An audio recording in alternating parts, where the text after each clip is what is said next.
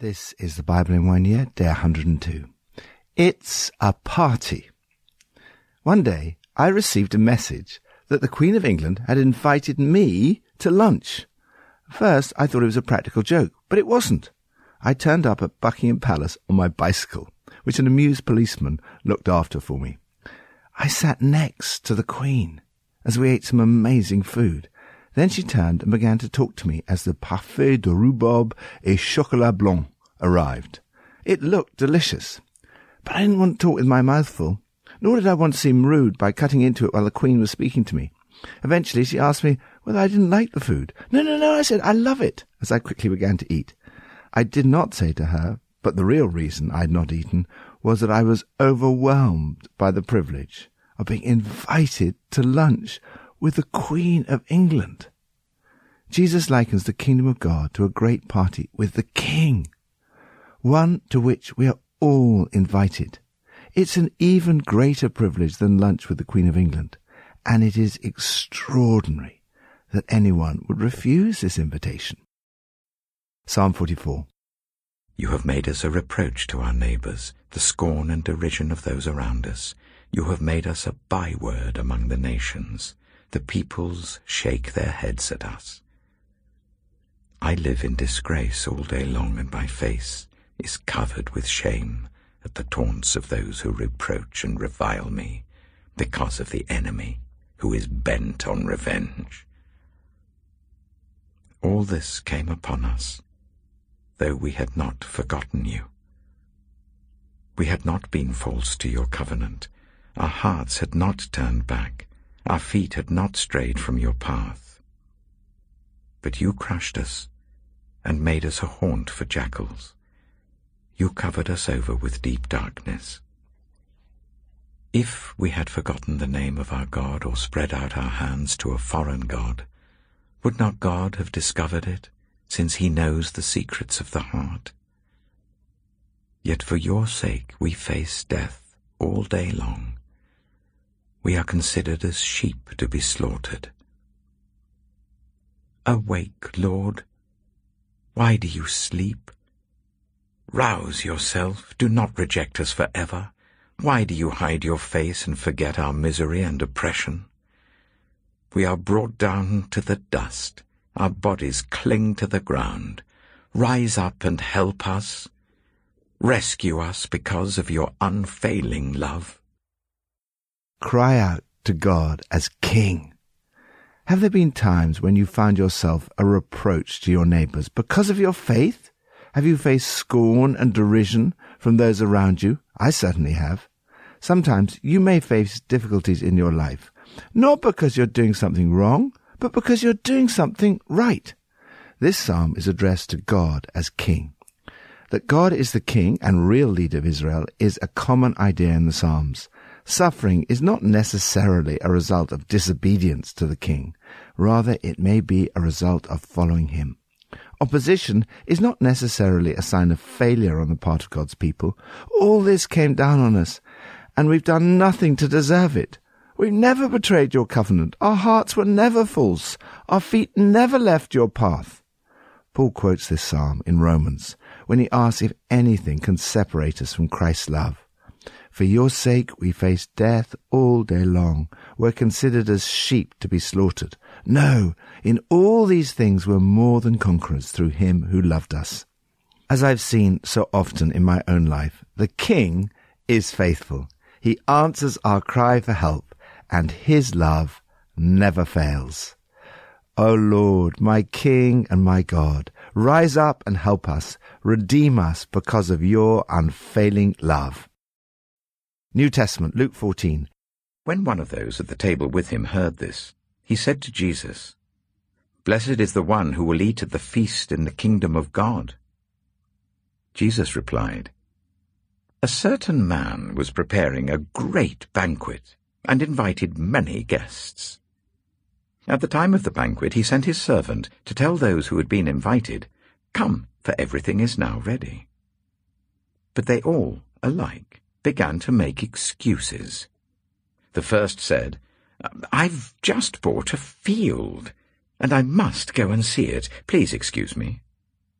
Another said, I have just bought five yoke of oxen, and I'm on my way to try them out. Please excuse me."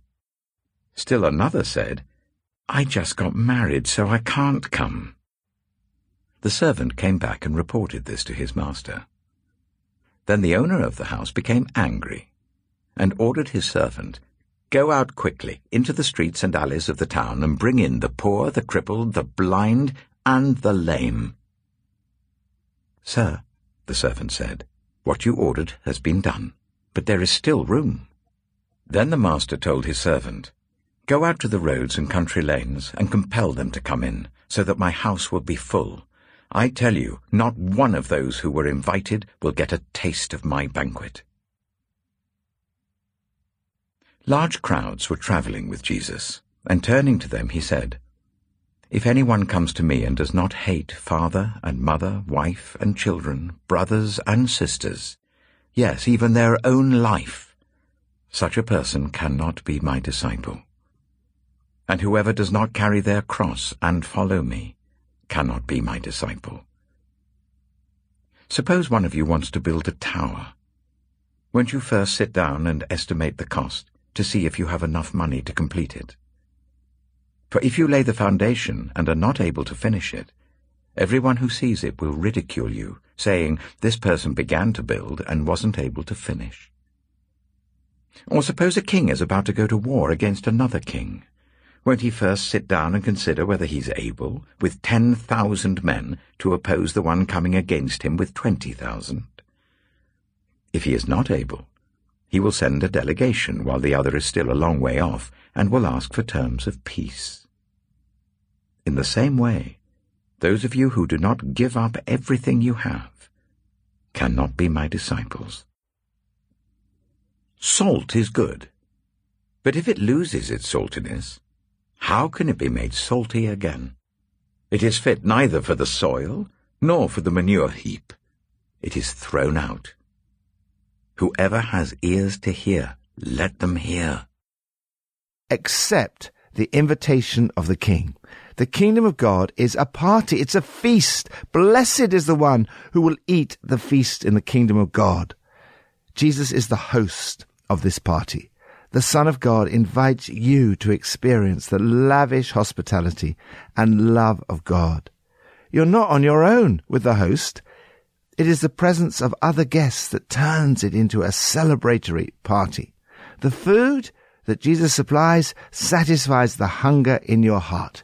It fills the spiritual vacuum. It satisfies your hunger for meaning and purpose in your life, for forgiveness, and for life beyond death. The drink at the banquet satisfies the spiritual thirst in every human heart. The sad thing is that many people do not see it as a banquet, but as a bore. They make excuses as to why they should not come. All alike began to make excuses. One person's excuse is property. "I've just bought a field and I must go and see it. Please excuse me." The second excuse is possessions. "Oh, I've just bought five yoke of oxen and I'm on my way to try them out. Please excuse me." The third has to do with other people. "I've just got married, so I can't come." When analysed, these are pathetic excuses. Each is utterly irrational and perfectly absurd. There's no urgency about going to see a field that has already been bought or trying out five yoke of oxen. There's no shortage of space at the party, and the recently married man could have been accompanied by his wife.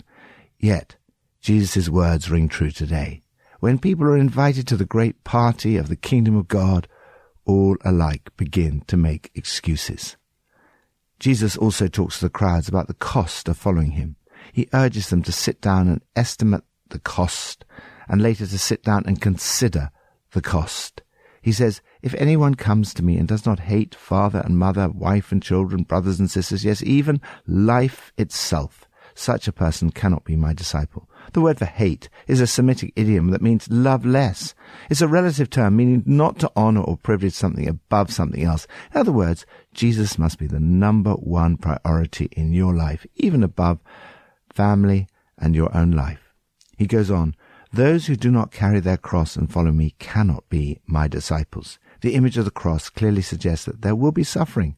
Finally, he says, "Those of you who do not give up everything you have cannot be my disciples." You have to open your hands and put everything you have at his disposal. It's worth remembering the cost of following Jesus is nothing compared to, first, what you receive. God has prepared a party for you, a feast, which nothing else on this earth can match. Second, the cost of not following Jesus. Jesus said to those who made excuses, will not get a taste of my banquet.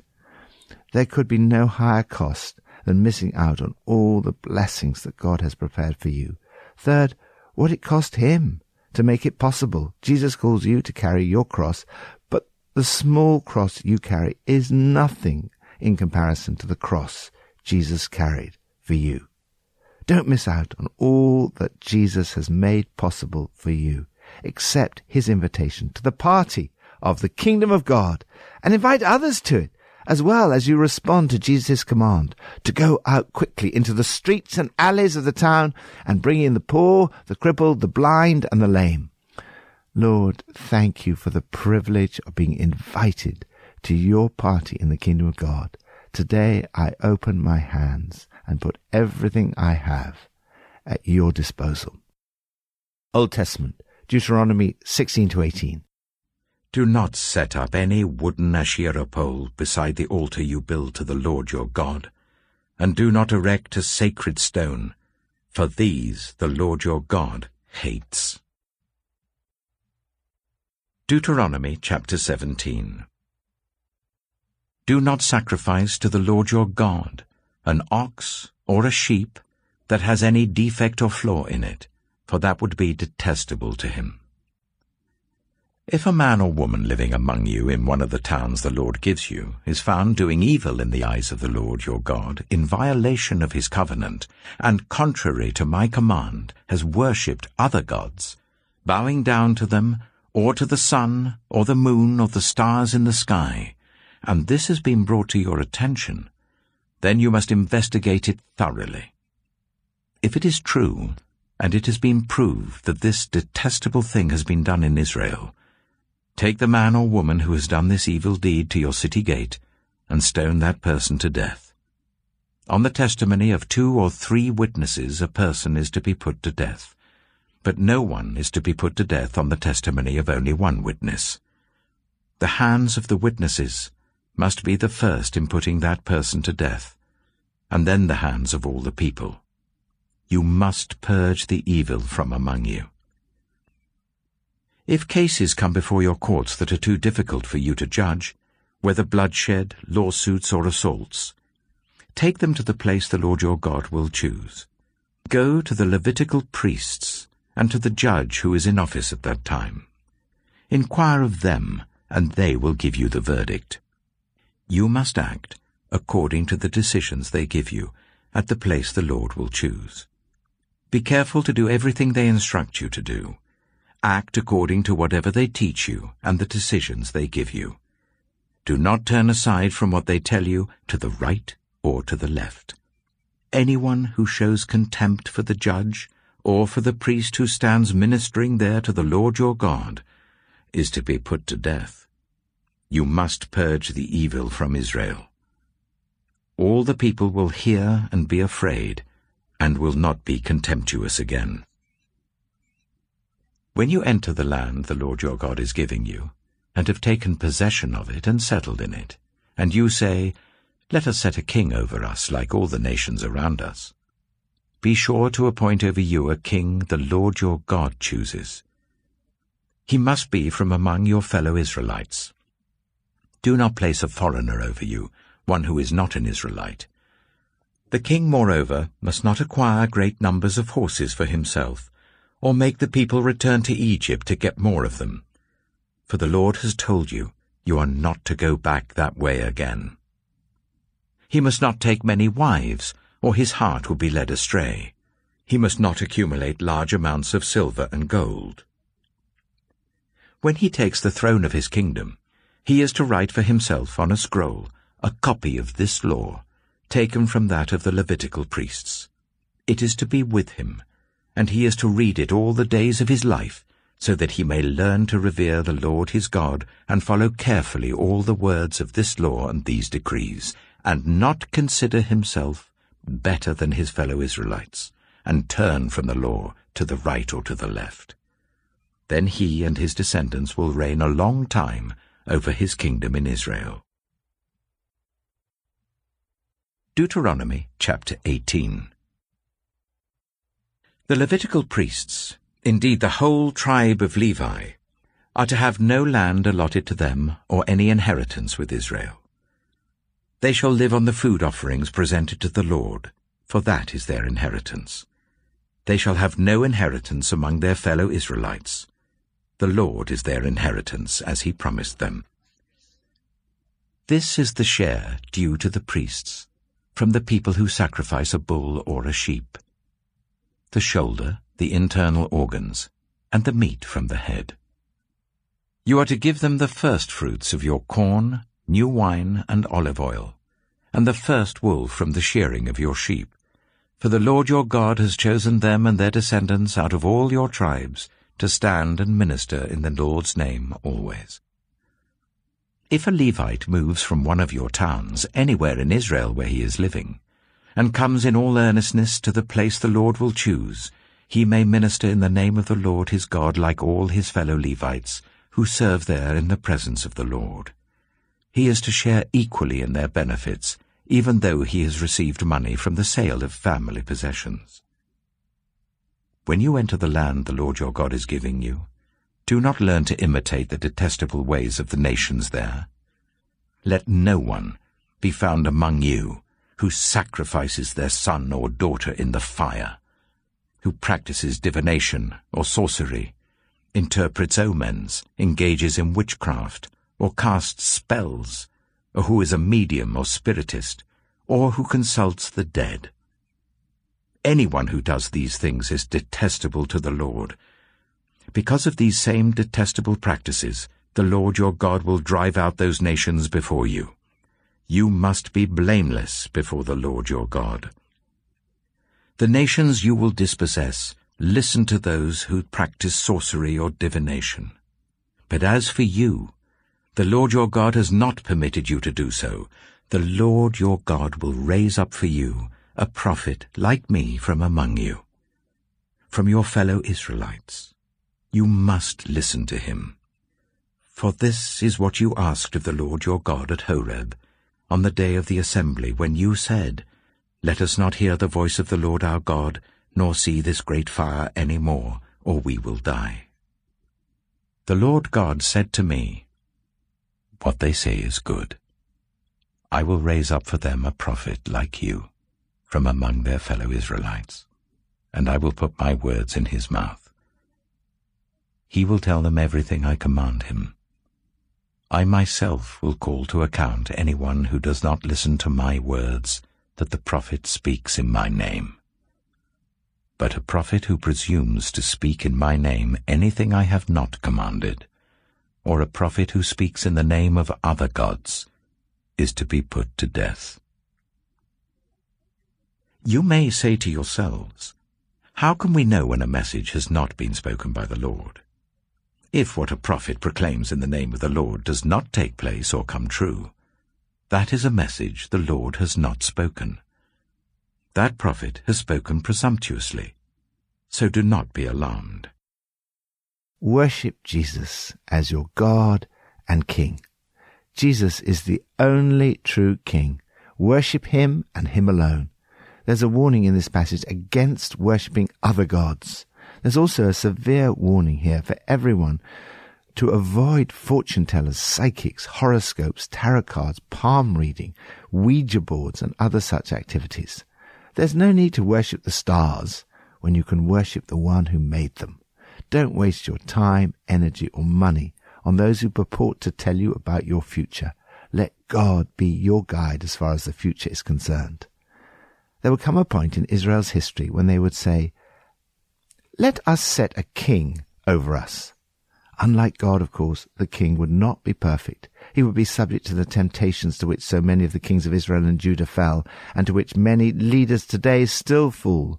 These temptations include immorality, greed, and pride.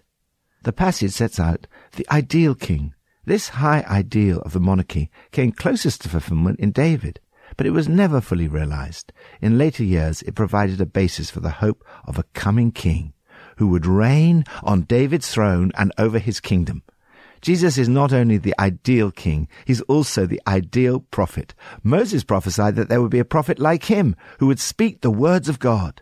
Both the Apostle Peter and Stephen, the first Christian martyr, quote this passage and see Jesus as the fulfillment of it. What an amazing privilege it is to live in a time when the kingdom of God has been inaugurated by Jesus. The great prophet has arisen. All the Old Testament prophecies are fulfilled. Jesus is King. Lord Jesus, you are my God and my King. I love you, and I thank you that you love me and invite me to your eternal party. Pippa adds, in Luke chapter fourteen, verse thirty-three, it says, "Those of you who do not give up everything you have cannot be my disciples." Oh, help, I'm sure I'm holding on to lots of things.